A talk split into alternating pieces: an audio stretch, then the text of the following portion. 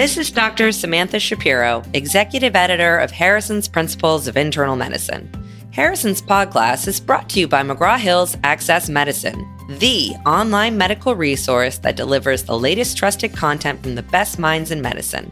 And now, on to the episode.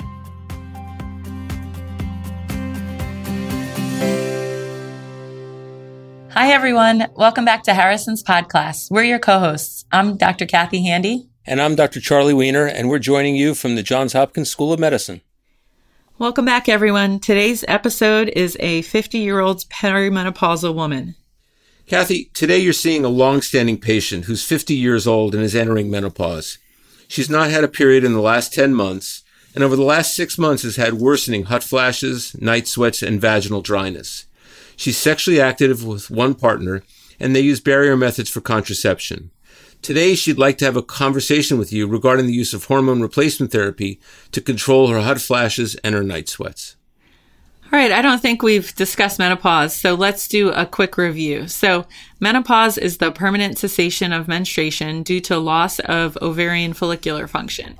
It's diagnosed retrospectively after 12 months of amenorrhea, so she's just about there at 10 months. In the US, the average age at menopause is 51, so again, she's pretty typical in that sense. Perimenopause refers to the time period preceding menopause when fertility wanes and menstrual cycle irregularity increases until the first year after cessation of menses. The onset of perimenopause typically precedes the final menses by two to eight years, with a mean duration of four years. And by the way, interestingly, smoking accelerates the menopausal transition by about two years. What about her symptoms? She described hot flashes, night sweats, vaginal dryness. Are they clearly associated with menopause? There's strong evidence that the menopausal transition can cause hot flashes, night sweats, irregular bleeding, and vaginal dryness. And there's moderate evidence that it can cause sleep disturbances in some women.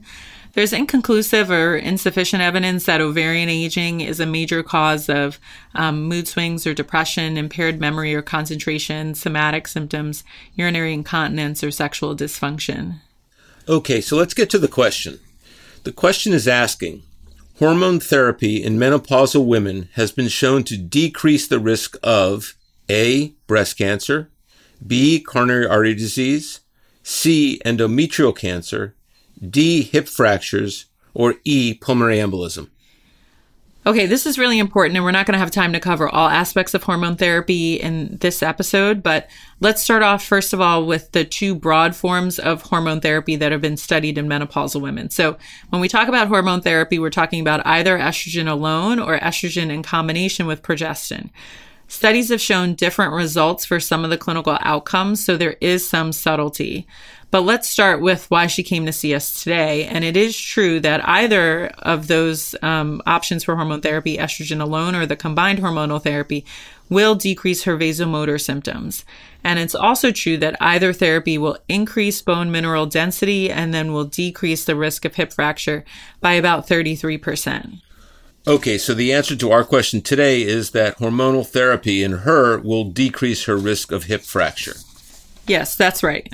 Well, let's discuss the others and let's start with the simplest. Okay, there's a definite increased risk of pulmonary embolism and deep venous thrombosis with either estrogen alone or the combination in postmenopausal women. Sounds like things get more complicated once we start talking about cancers and cardiovascular disease. So uh, let's try to cover what we can. So both are interesting and complicated. It turns out that the different formulations of hormone therapy have different results in terms of cancer risks. And to make it clear, there are no clear benefits of hormone therapy for either cancer, but there are risks. There's a definite increased risk of breast cancer with at least five years of use of estrogen progestin replacement therapy. However, that increased risk was not seen with estrogen alone.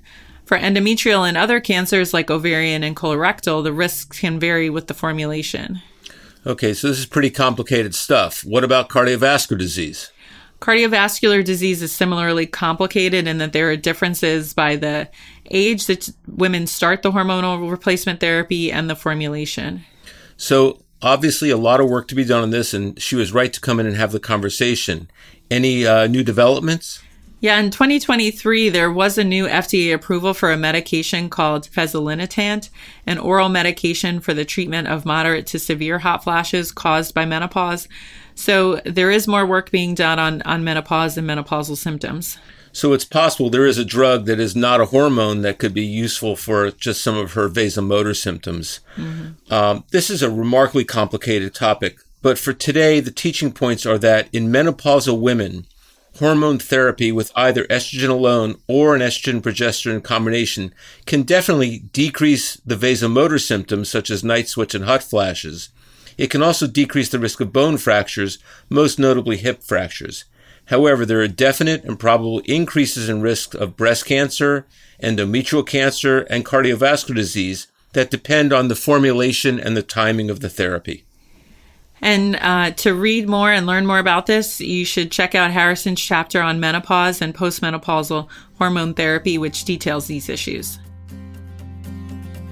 Thanks for listening to Harrison's Podclass.